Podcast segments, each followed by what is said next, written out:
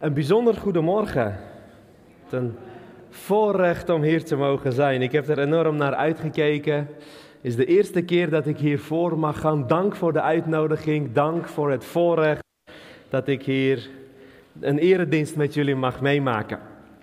Ik eh, doe vooral dingen in mijn leven waar ik eh, eh, energie van krijg, waar ik eh, ja, waar ik op mijn plek ben. En dat is onder andere in het ziekenhuis, op de spoedeisende hulp. Daar zie ik echt wel, dat zie ik echt wel als mijn plaats, waar God mij geplaatst heeft.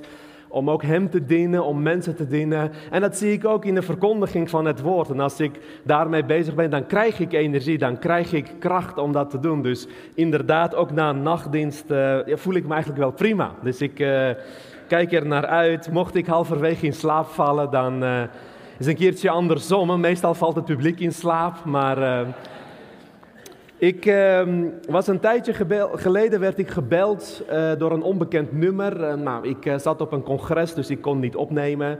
En toen kreeg ik een bericht of ik terug wilde bellen, want de commissaris van de koning wilde mij spreken. Oh, dacht ik is daar toch eindelijk mijn lintje. Maar uh, toen, uh, toen belde ik op een gegeven moment terug naar dat nummer. Nou nee, het ging, het ging om iets heel wat anders. De commissaris van de koning die had twee vragen voor mij. De eerste vraag was of ik wilde spreken op een uh, ontbijt. Ehm, nou, die was gratis, dus ik heb ja gezegd. Hè? Goed ingeburgerd. En uh, nou, het was niet zomaar een ontbijt, maar het was het Prinsjesdag ontbijt. In de grote kerk in Den Haag, voordat de miljoenennota gepresenteerd wordt in september. Of ik wilde spreken voor uh, nou, de genodigden, dat waren bewindspersonen, uh, politici, nou, invloedrijke mensen. En voor mij zou Ernst Hirsch-Balin spreken, de vorige minister van Justitie. En na hem mocht ik het woord delen. En de, de tweede vraag was of ik met ze wilde gaan zeilen, want de commissaris van de koning die houdt van zeilen en uh, die dacht, uh, misschien kunnen we met hem gaan zeilen. Nou, ik ga jullie vertellen het verhaal wat ik daar gedeeld heb, uh, deels ervan in de grote kerk. Maar het verhaal begint eigenlijk met dat zeilen, dat, dat, dat triggerde mij. Er zitten hier mensen die goed kunnen zeilen? Twee, drie, nou niet echt veel, nee. Nou, ik kan helemaal niet zeilen. Dat is, uh, ik kom uit Armenië, een land met veel bergen, geen water, weinig water, dus wij Armeniërs kunnen niet zeilen. Uh, maar ik, ik, heb één keer in mijn leven gezeild um, en dat was uh, tijdens mijn, met, met, het uitje met mijn werk. we gingen met de afdeling interne geneeskunde van het ziekenhuis waar ik werkte, gingen we, gingen we zeilen. En ik zat in een zeilboot samen met uh, uh, een hoogleraar nefrologie, dus een nierdokter, een professor, en een intensivist en een reumatoloog en de allochtoon. Met z'n vieren zaten we in een zeilboot. Nou, deze drie Hollanders, die wisten waar ze mee bezig waren. Het waren ervaren zeilers en je zag meteen, ze hebben de wind te pakken, ze weten wat ze aan het doen zijn. En uh, ik vond het fantastisch, ik genoot er intens van. En op een gegeven moment zei de professor, uh, jongens, we gaan grijpen. Ik dacht, wie gaan we grijpen? Ik had geen idee wat grijpen was. Ik dacht, ik hoor het niet goed. Zitten hier mensen die niet weten wat grijpen is? Oh, ik ben niet de enige. Nou, het zat niet in de inburgeringscursus, dus ik had dat gemist, maar kennelijk jullie ook. Nou, uh, ik, zal ik eens even jullie Hollanders vertellen wat grijpen is? En de mensen die kunnen zeilen moeten me maar even controleren. Als je de wind in je zeil hebt en dan heb je je gik en je zeil en dan ga je volle vaart in de wind. En op een gegeven moment als je de, de, de gik of je zeil naar de andere kant gooit, dan uh, ga je op een gegeven moment over die 90 graden heen en dan vang je volle wind. En dan gaat het met een rotvaart, gaat die gik naar de andere kant. Klopt dat? Nou, dat is, dat is. Maar in feite betekent het Wegduiken. dat is waarom er gewaarschuwd wordt. Ik dacht, we gaan iets of iemand grijpen. Borst naar voren, hoofd omhoog, kom maar op. Maar gelukkig, en eerlijk gezegd, ik durfde niet te vragen wat dat was. Ik dacht, ik wil niet als enige heel dom overkomen. Weet je, met al die slimme mensen in de boot. Ik dacht, ja, ik moet natuurlijk wel enigszins indruk kunnen maken. Dus ik dacht, ik ga grijpen. Maar gelukkig Gelukkig, vlak voordat het zover was en ik uh, de gik op mijn grote neus zou krijgen, toen drukte de hoogleraar toch mijn hoofd omlaag, omdat hij doorhad dat ik geen idee had waar ik mee bezig was. En zo overleefde ik mijn eerste zeiltocht in Nederland. Nou, de leerlingen van Jezus, Een aantal daarvan waren goede zeilers. Het waren ervaren schippers. Een aantal waren vissers. Ze waren opgegroeid op het water. Ze wisten waar ze mee bezig waren. Dat was hun terrein, hun domein. Dat deden ze dag in, dag uit. Jarenlang hadden ze het water, de golven, het wind getrotseerd om hun werk uit te voeren. Het waren vissers. Maar ook mensen die goed zijn in wat ze doen.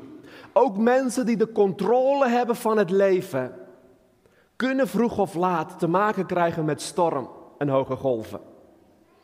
Ook als jij denkt dat je heel goed bent in wat je doet, als je ervaren bent, als je, als je slim bent, intelligent bent of heel erg vermogend bent, groot netwerk hebt. Of misschien heb je een gezondheid daar waar je op kan vertrouwen. Je zegt, niks kan mij nog stuk. Ik heb zoveel energie, ik, ik blijf maar doorgaan, ik sport veel, ik ben fit. Dan kun je op een dag wakker worden een diagnose krijgen waarna je leven nooit meer hetzelfde zal zijn. Of misschien ben je heel erg vermogend, je hebt een groot bedrijf, je zet miljoenen om, niks kan stuk. Ook dan kan op een dag iets gebeuren of de economie kan veranderen waarna je in problemen kan komen. Of misschien heb je een, een, een relatie of een huwelijk en jullie zijn zo romantisch en het is zo mooi, zonnegurend maneschijn. En je denkt, Romeo en Julia dromen ervan om een huwelijk te hebben zoals wij, weet je wel. Of, of een romantische relatie te hebben en niks lijkt stuk te kunnen. Maar op een dag kun je verlaten worden. Of verraden Of misschien zit je in een gemeente, misschien is, de, is je kerkelijke uh, zo goed en, en, alles lijkt goed te gaan en je denkt niks kan nog stuk. Je hebt wind mee en, en, en tot het moment dat er dingen kunnen veranderen in de kerk. En dan lijkt de storm op te steken en de golven worden hoog. Ook mooi het lied wat gezongen, werd, Through It All.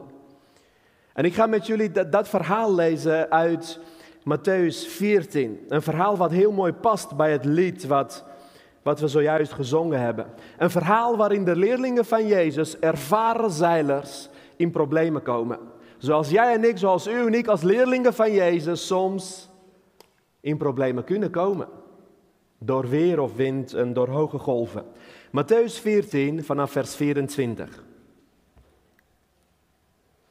Even de context voor de mensen die, niet vaak in de kerk komen. Zitten hier trouwens mensen die voor het eerst hier zijn? Ook daar een paar, mijn fanclub meegenomen.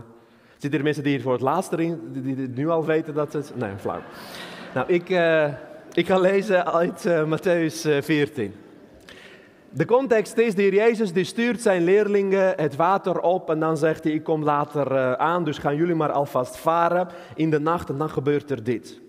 Matthäus 14, vers 24. De boot was intussen al vele stadia van de vaste wal verwijderd en werd als gevolg van tegenwind door de golven geteisterd. Toen het einde van de nacht kwam, tegen het einde van de nacht kwam Jezus naar hen toe, lopend over het meer. Toen de leerlingen hem op het meer zagen lopen, raakten ze in paniek. Ze riepen een spook en schreeuwden het uit van angst.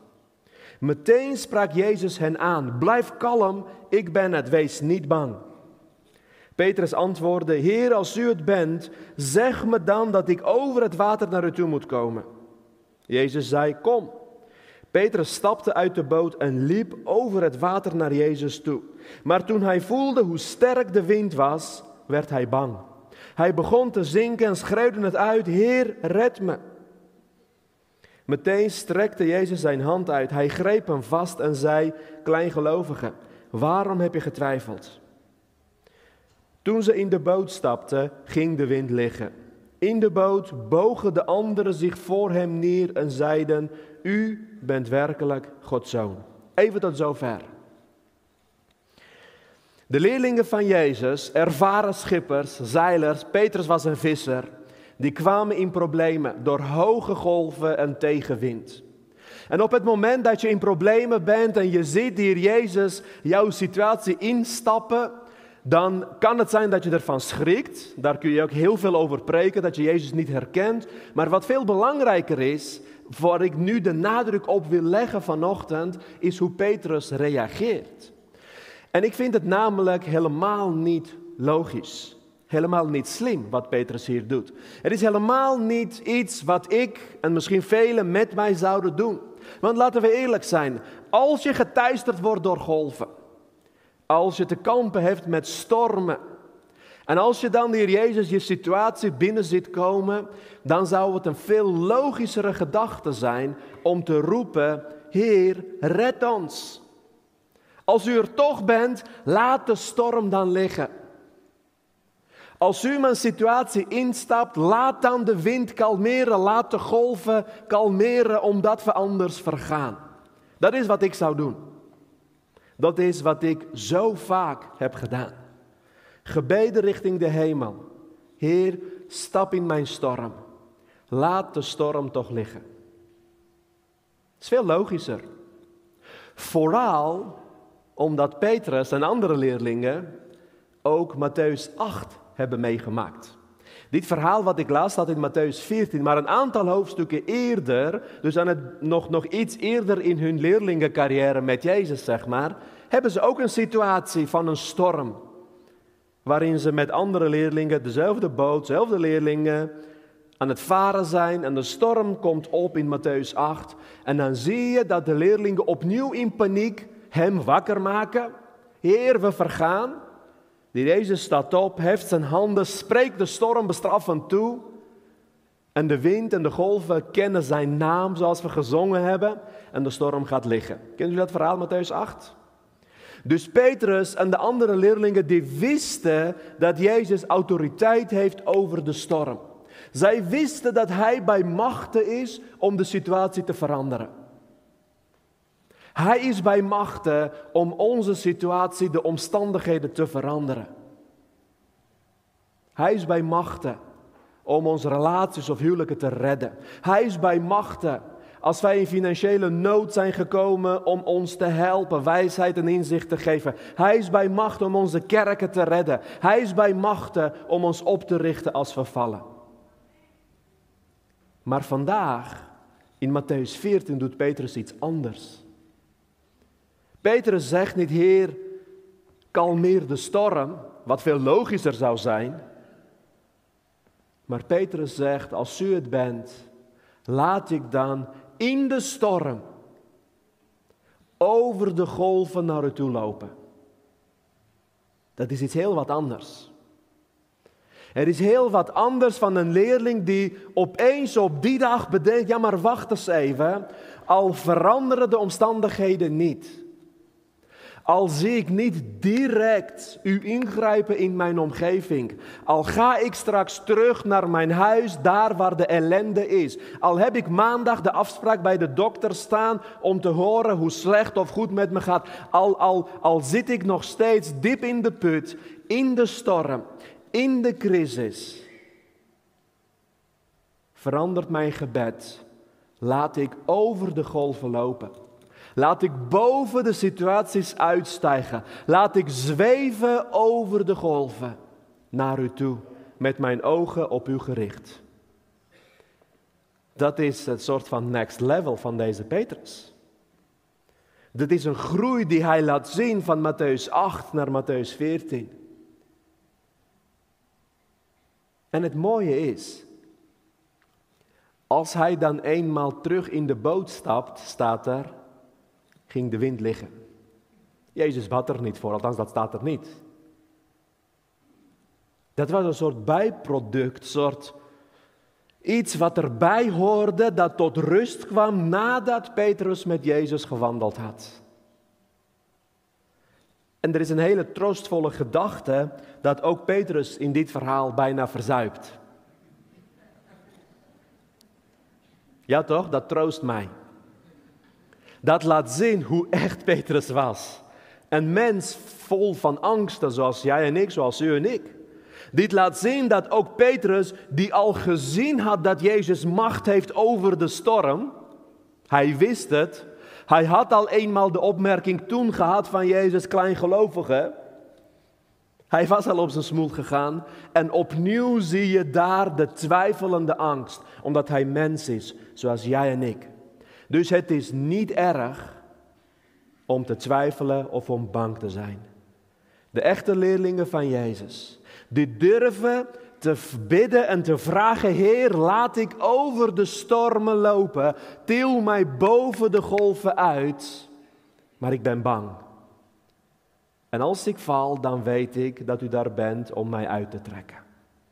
De leerlingen van Jezus in Matthäus 14, als wij daarnaar verlangen om zo te zijn, die kijken naar de omgeving, de omstandigheden. Heer, het stormt in mijn leven, het stormt in de gemeente, het stormt in de kerk, het stormt op mijn werk.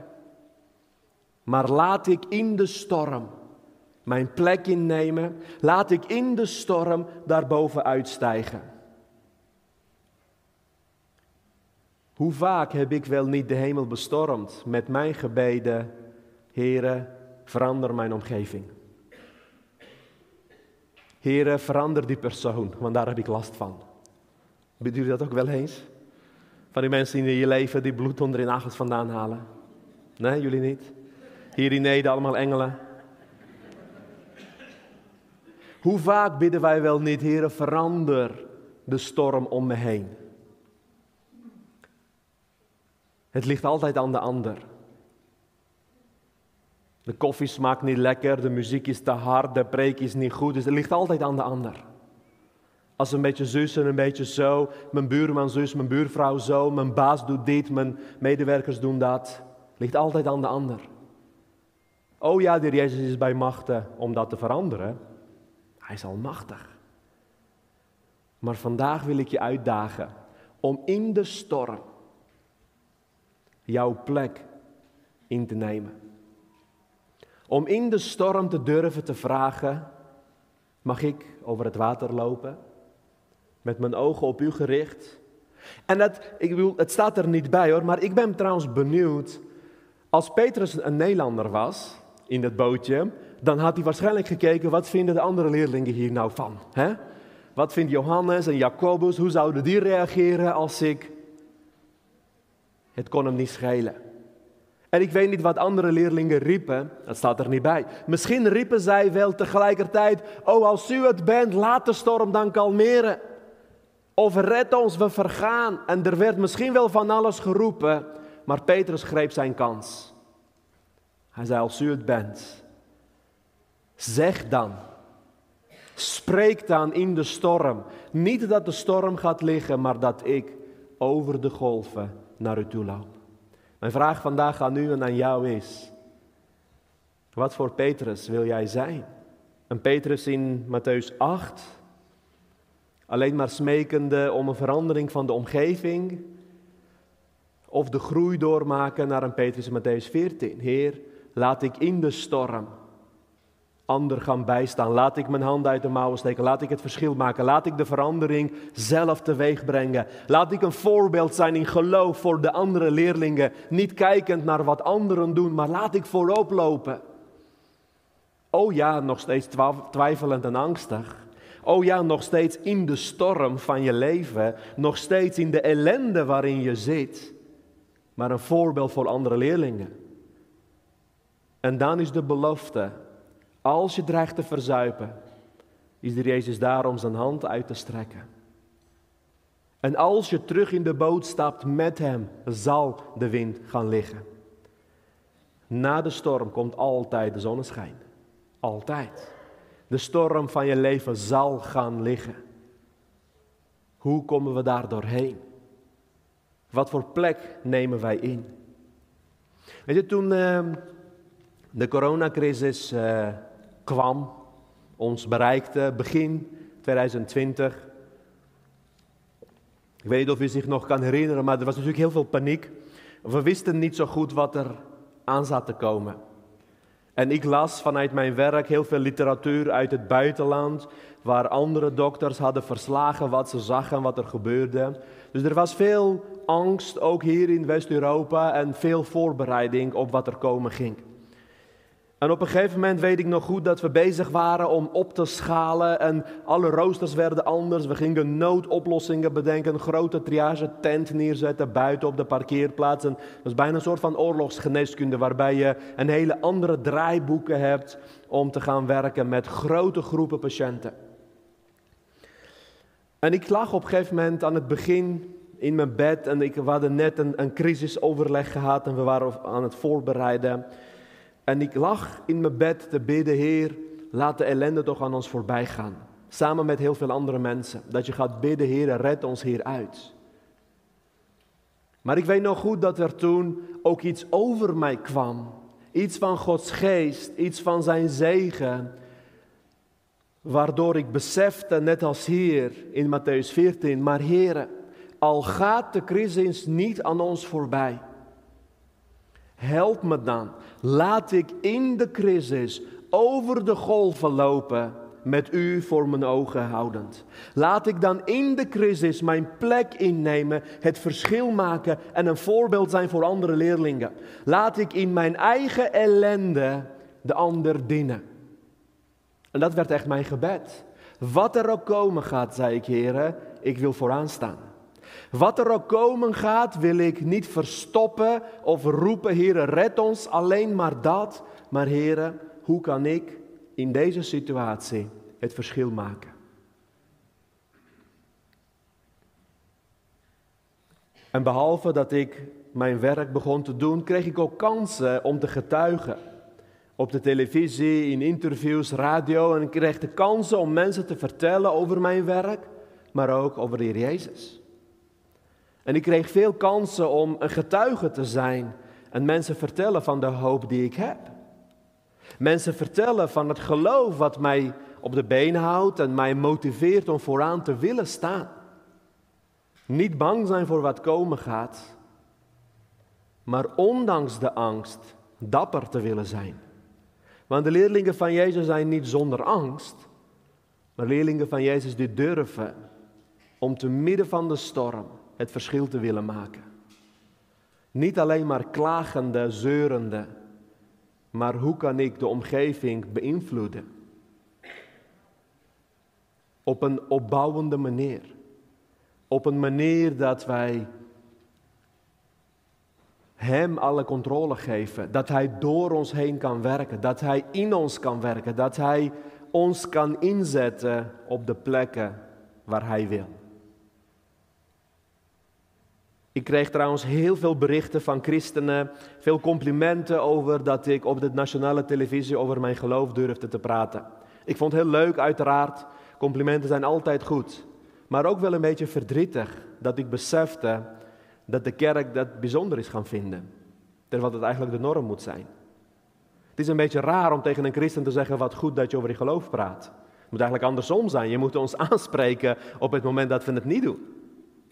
Want of we nou zondag van de preekstoel of podium staan te preken, of maandag met een collega zitten, of thuis, of op de nationale buis voor een miljoen kijkers, dat moet niet uitmaken. Je getuigenis moet hetzelfde zijn. Je hoop waar je vandaan haalt, de, de kracht die je hebt, de vreugde van je redding is je kracht, de vreugde die je ervaart, ook in de storm, is een getuigenis van de wereld waarin je leeft. Niet verbitterd raken.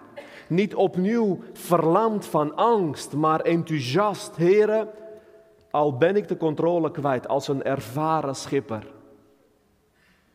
Help me dan om in de storm te gaan lopen over de golven. Dat is een keuze, dat is een houding. Dat is het nemen van een verantwoordelijkheid in tijden van nood. En heel veel velden van ons leven gaan door momenten van nood. Persoonlijk, in relaties, met je gezondheid, in de gemeente, op je werk, alle terreinen.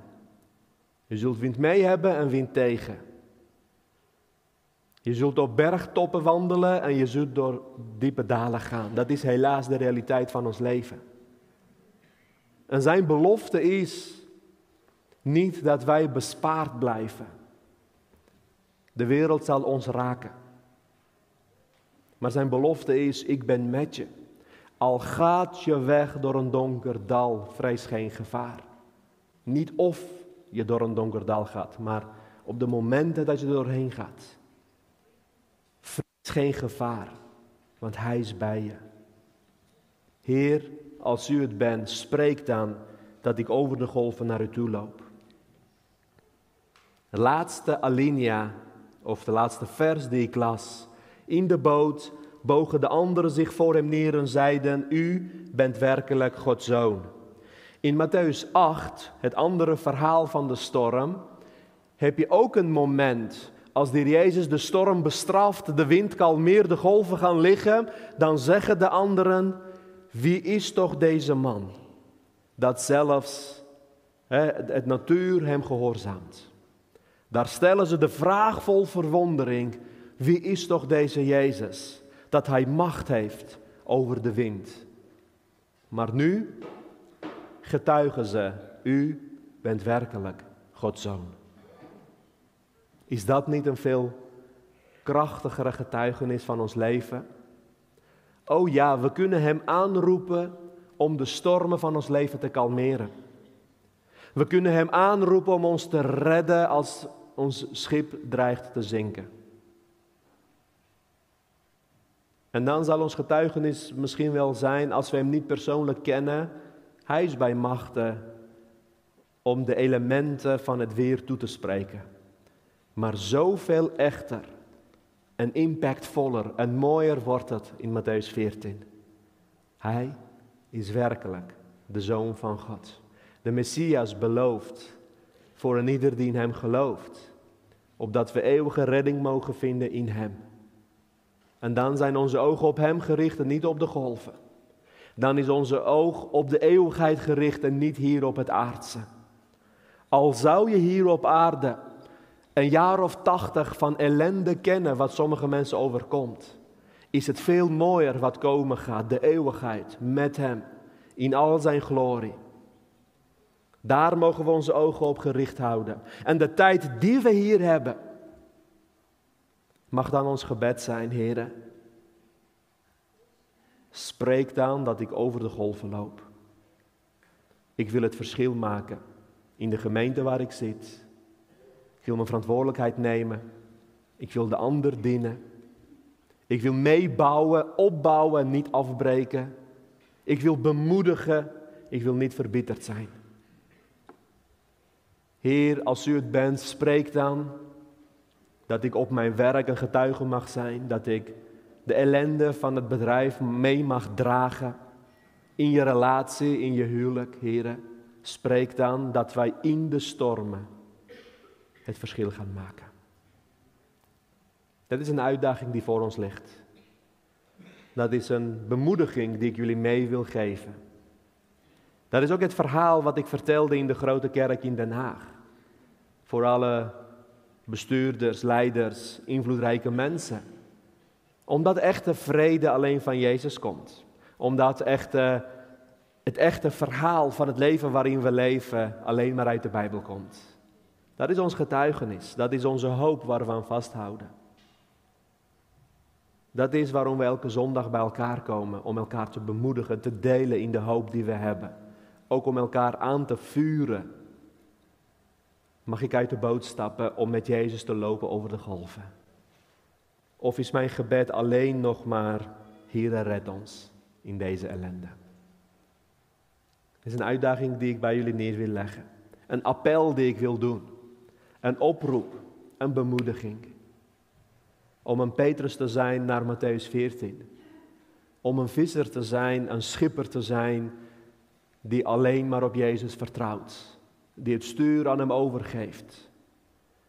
Die gaat grijpen als die Jezus dat zegt. Die de wind pakt. De wind van de storm om nog harder vooruit te komen. En als je dan dreigt te verzuipen, de wind en de golven kennen zijn naam. Hij is daar om je te redden. Ik wil met jullie bidden. Ik wil de muzikanten vragen om naar voren te komen. Hebben we die nog of zijn die voetsie? Oh, die zijn er nog. Ga je spelen, Paulo? Ik, ik vraag de muzikanten naar voren. Paulo, is dat tof? Of ga je zingen? Nou flauw. Ik vind het trouwens heel kostbaar om Paulo en Corine te kennen. Al jarenlang trek ik met ze op. Jaren geleden ook bemoedigende profetieën gehad van Paulo, wat ik nu werkelijkheid zie worden in mijn leven. Daarin wil ik hem ook eren. Hij is weg. Maar het is goed om mensen om je heen te hebben die een woord van God ontvangen en doorgeven. Dat is heel belangrijk. Om een profetische cultuur ook te hebben waarin je leeft. Ik wil bidden met jullie. Dank u wel, Heere God, trouwe God, Hemelse Vader.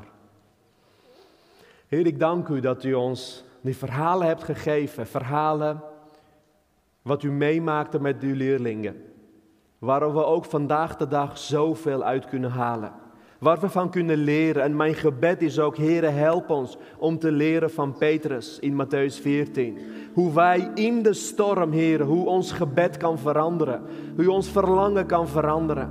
Heer, hoe wij de, de transformatie maken van alleen maar red mij naar Heere, laat ik uitstappen, over de golven lopen. Want met u aan mijn hand, Heere, kan mij niks gebeuren.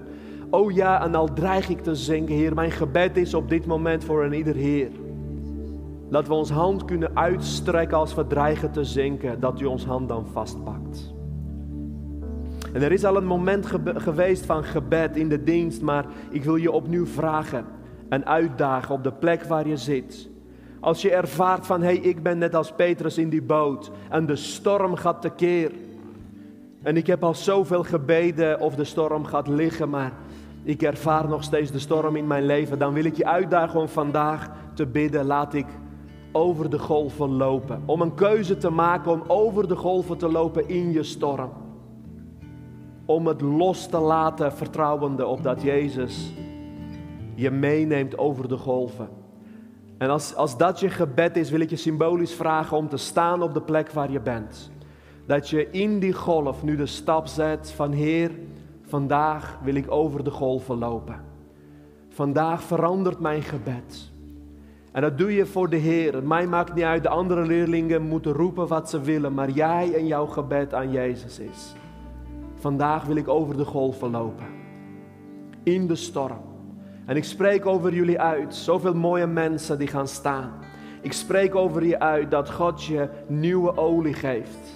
Dat Hij je nieuwe kracht geeft. En symbolisch, als je dreigt te verzuipen, strek dan je hand omhoog. En stel dan voor je dat Jezus je hand vastpakt op dit moment ook. Hij laat je niet verzuipen. En laat het bevrijdend zijn als je je hand in de lucht steekt. Misschien tegen je gevoel in en je vindt het raar, je vindt het gek. Maar als je verzuipt, dan mag je je hand opsteken. Zoveel mensen. En misschien doorbreek je nu een gewoonte of een barrière. Dat is goed voor je. Dat is goed voor je. Dank u Jezus voor al deze mooie mensen die zijn gaan staan. Dank u wel dat wij in de storm mogen uitstrekken naar u. Weet je, stormen zijn mooie tijden. Het klinkt raar, maar het is de enige tijd waarin je groei en bloei kan meemaken. Dichter bij Jezus gaat komen, omdat Hij in je storm stapt. Dank u Jezus. Hij pakt je hand vast. Hij pakt je hand vast. Hij laat je niet verzuipen, mijn broer. Dank u Jezus. Je zult de overwinning behalen in Jezus Christus. Vertrouw niet op eigen inzicht, maar vertrouw in Hem alleen. Dank u Jezus voor al deze mooie mensen. Ja, ik zou het liefst jullie allemaal de hand vastpakken, symbolisch. Het is een beetje een grote groep, dus gaat mij nu niet lukken. Maar ik wil jullie uitdagen, misschien kunnen we nog één keer het lied doen, Through It All. Wat jullie zo prachtig hebben gezongen. En dat we tijdens het lied tijd hebben voor gebed. Ik kijk even naar de leiders. Mag dat? Kan dat? Ik ken jullie gemeente niet, misschien vind je het allemaal raar, maar zo bid. Maar ik wil jullie uitdagen om dit moment niet los te laten. Weet je, het is ook geen zondagse dienst, het is geen performance waarin naar zit te kijken. Het is niet van nee, we hebben een allochtoon ingehuurd, die kan kunstjes, was lachen. Nee, dit is echt serious business. We gaan stappen zetten. We gaan ons karakter trainen, kneden. We gaan geloof kweken. Geloof voor het wat komen gaat in de stormen. En je mag huilen, tranen zijn goed, dat is een weg naar herstel. Je mag geloof hebben voor wat komen gaat. Misschien heb je een profetisch woord nodig. Ook daarvoor is dit de plek om een woord van God te krijgen. Dus ik wil je uitdagen om vol lef en Petrus naar Matthäus 14 te worden. Niet kijken naar andere leerlingen, maar vooraan willen staan om in de storm over de golven te lopen.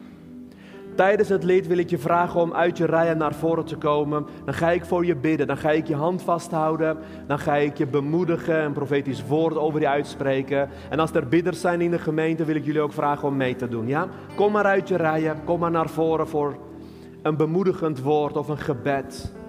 In de storm is Hij bij je. In de storm mag je verwachting zien.